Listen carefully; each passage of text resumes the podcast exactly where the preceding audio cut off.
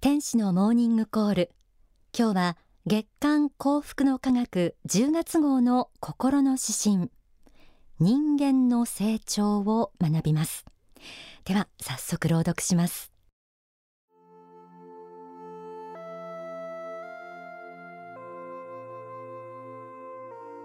人間の成長。若い頃はとにかく勤勉によく勉強することだ。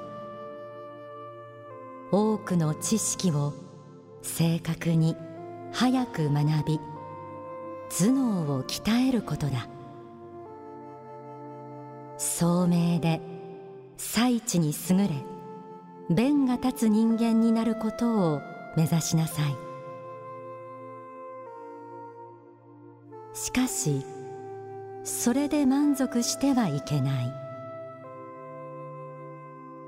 能弁の秀才は器量が小さくなりがちだ。それではリーダーとして十分ではない。気持ちを大きく持ち朗らかで小さいことにこだわらない。さっぱりとした性格を作りなさい。来楽で合法な人格を目指しなさい。肝っ玉を太くするよう心がけなさい。これが2番目の心がけだ。そうして3番目に目指すべきは新陳として物に動ぜず落ち着いた性格。重々しくしっかりした人格を練ることだ。大人物となることを目標としなさい。新陳公従なる人物となりなさい。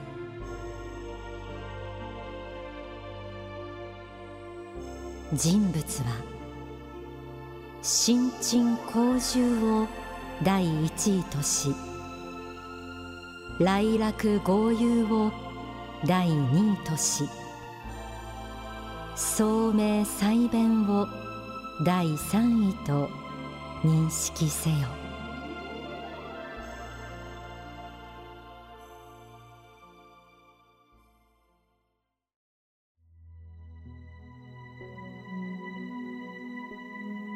今月の心の指針人間の成長は今から500年ほど前中国の盧信吾という人によって編まれた書物。新銀語に説かれる人物観を例にとりながら人間の器作りについて学ぶ内容になっていました。新銀語をご存知の方はそれを思い出していらしたかもしれませんね。器作りの3つのポイントが今回の心の指針でも引用されていました。改めて読み解いていきましょう。心の指針はこう始まります。若い頃はとにかく勤勉によく勉強することだ。多くの知識を正確に早く学び頭脳を鍛えることだ。聡明で最地に優れ弁が立つ人間になることを目指しなさい。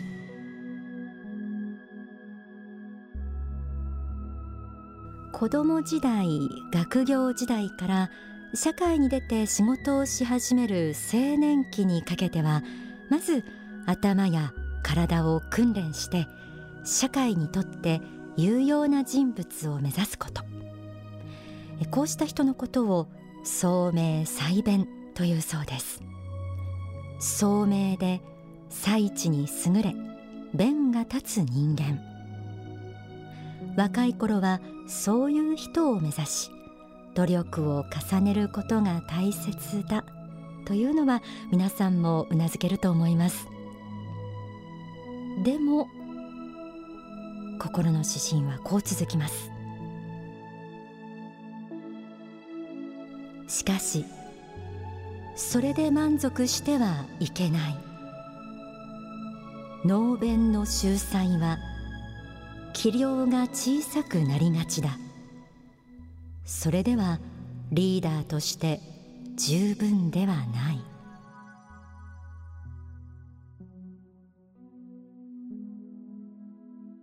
若い世代では切れ味の良い聡明細弁な人が活躍することが多いですがやがて自分より若く新しい知識を持った人たちが登場しそうした人たちを率いる立場に立った時は自分が優秀なだけでは持たない時期がやってきます。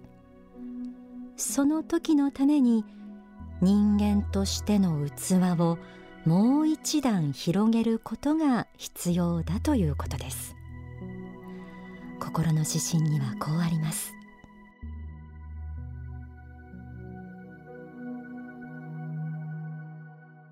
気持ちを大きく持ち朗らかで小さいことにこだわらないさっぱりとした性格を作りなさい。来楽で合法な人格を目指しなさい。肝っ玉を太くするよう心がけなさい。これが2番目の心がけだ。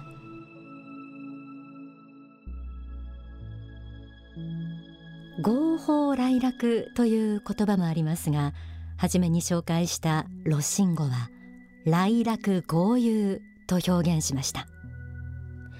大川隆法総裁は著書ストロングマインドの中で人間が目指すべき3つの器としてこの来楽豪遊についても説かれています。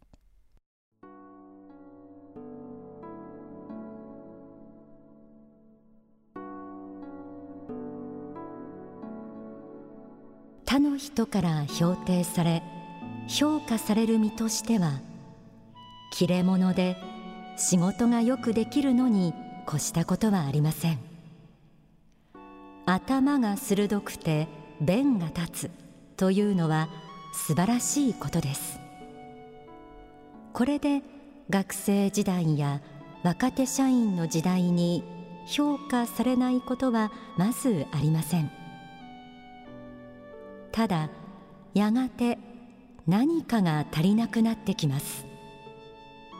その境目は30歳から40歳にかけてでしょう。その足りないものは何であるかというとある種の器の大きさです。人がついていくための器です。その人をリーダーとして親分として認めついていきたいという気持ちを他の人々に起こさせるような器です。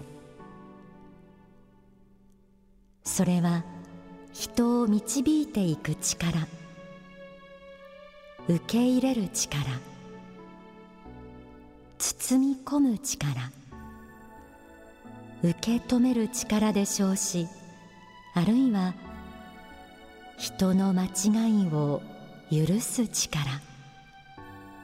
間違ったものを正しいものに変えながら根気強く導いていく力などでしょう。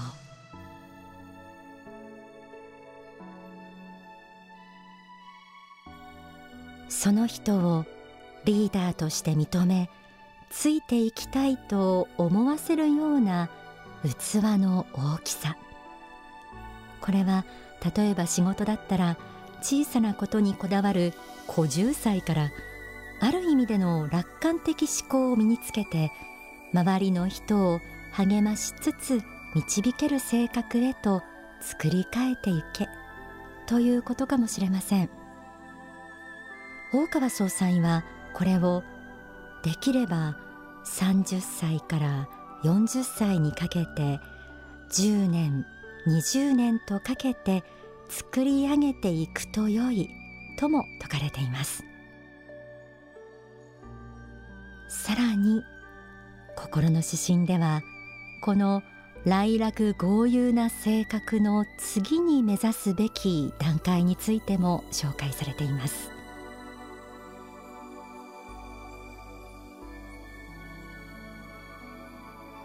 そうして3番目に目指すべきは新陳として物に動ぜず落ち着いた性格重々しくしっかりした人格を練ることだ。大人物となることを目標としなさい。新陳公従なる人物となりなさい。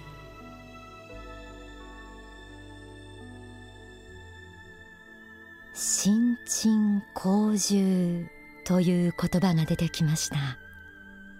これについて再び大川隆法総裁の著書ストロングマインドから学んでみましょ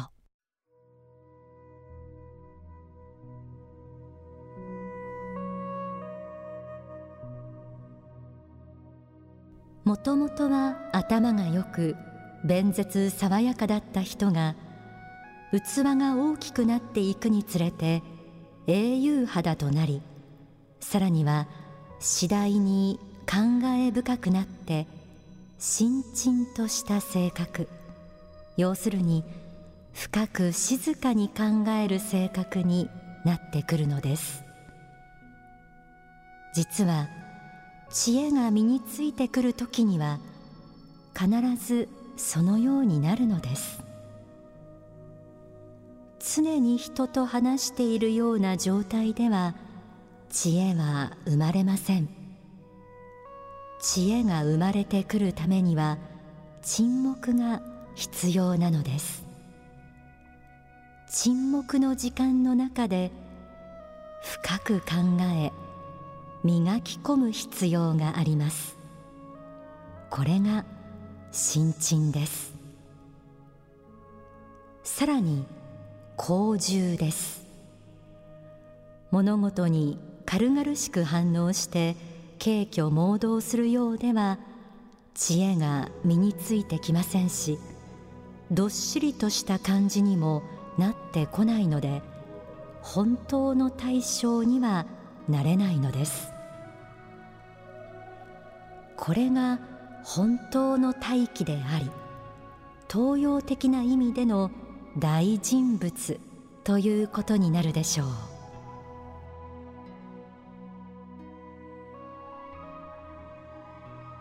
この新陳公従な性格の例として昔から明治維新に活躍した西郷隆盛などが引き合いに出されます。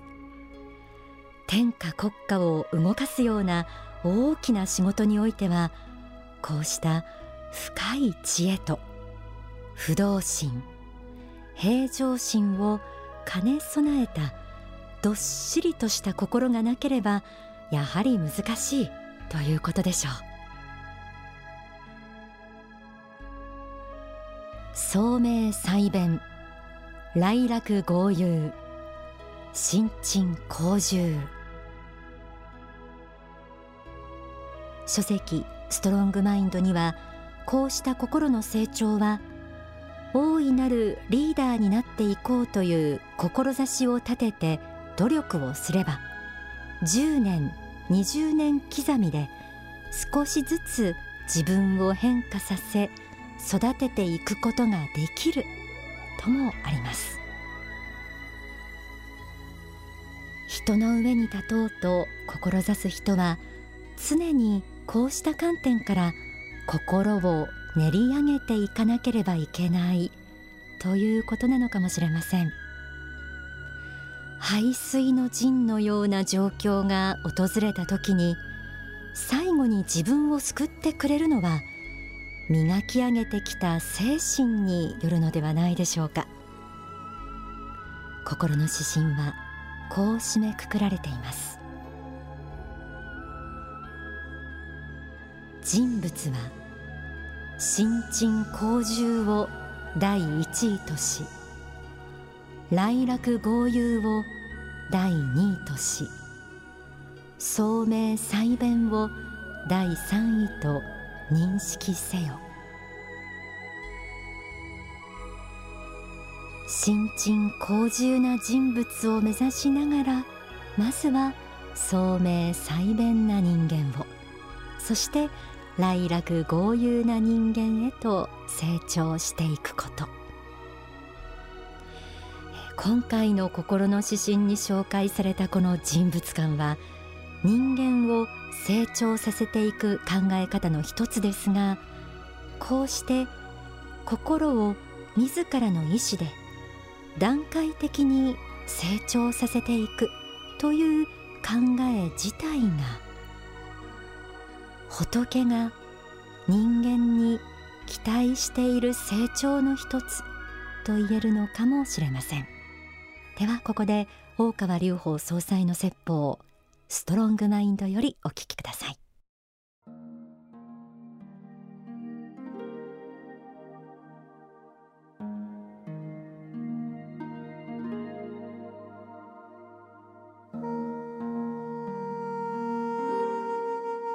いろんな難しい問題が出てきますのでその時に右往左往したり気分が高揚したり落ち込んだり神経質になったり鬱になったり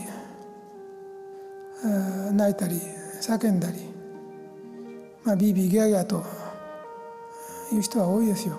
人を見ると見苦しいと思いますが自分自身がそうなってもそれを止めることも変えることもまあできるもんじゃありません。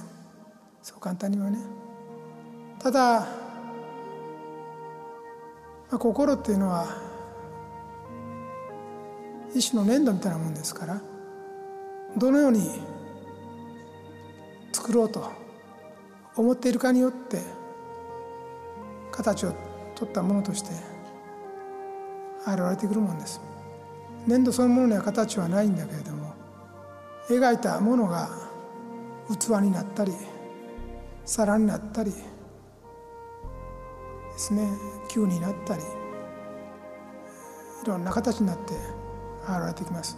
だからこのようにしたいと思うものが粘土としての心を動かして新しい姿を作っていきます。ですから平常心というものも平常心を持とうと思えばそちらの方向に心というのは調教され導かれていくもんです。上がり下がりしそうとなり鬱となり苦しみをぶちまけ愚痴や不平不満や怒りを周りにまくような人間は他の人を見たらそれは素晴らしいとは見えないでしょう。しかしあなた自身がそうである時にそれから避けられないということは悲しいことですよ。避けたいもんですね。自分は人の姿を見たら嫌だと思うのに自分自身はそこから逃れられない。それは悲しいことですね。なんとか平常心を保ちたいもんですね。この平常心を保つのにやはりストロングマインドが必要です。心を確あるべしという方向に向けて常に訓練することですよ。それが大事です。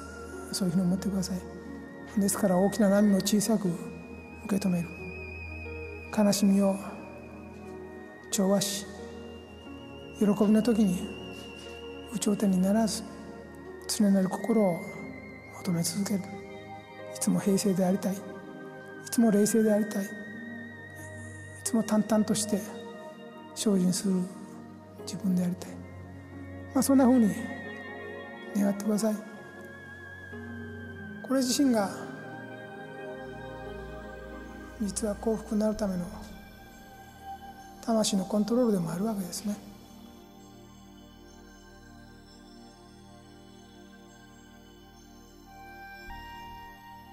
お聞きいただいた説法は書籍ストロングマインドに収められています。人間の成長。これには決して終わりがなく自らの立場や年齢相応に人格を練り上げていかなくてはならないんだということを改めて学びました。またそうした自己変革の中でにじみ出てくる徳の力というもの。そういうものがその人自身を押し上げ本物の成功の道にいざなうとも言えるんではないでしょうか。ぜひ人生の折々に今日の心の指針も思い出してください。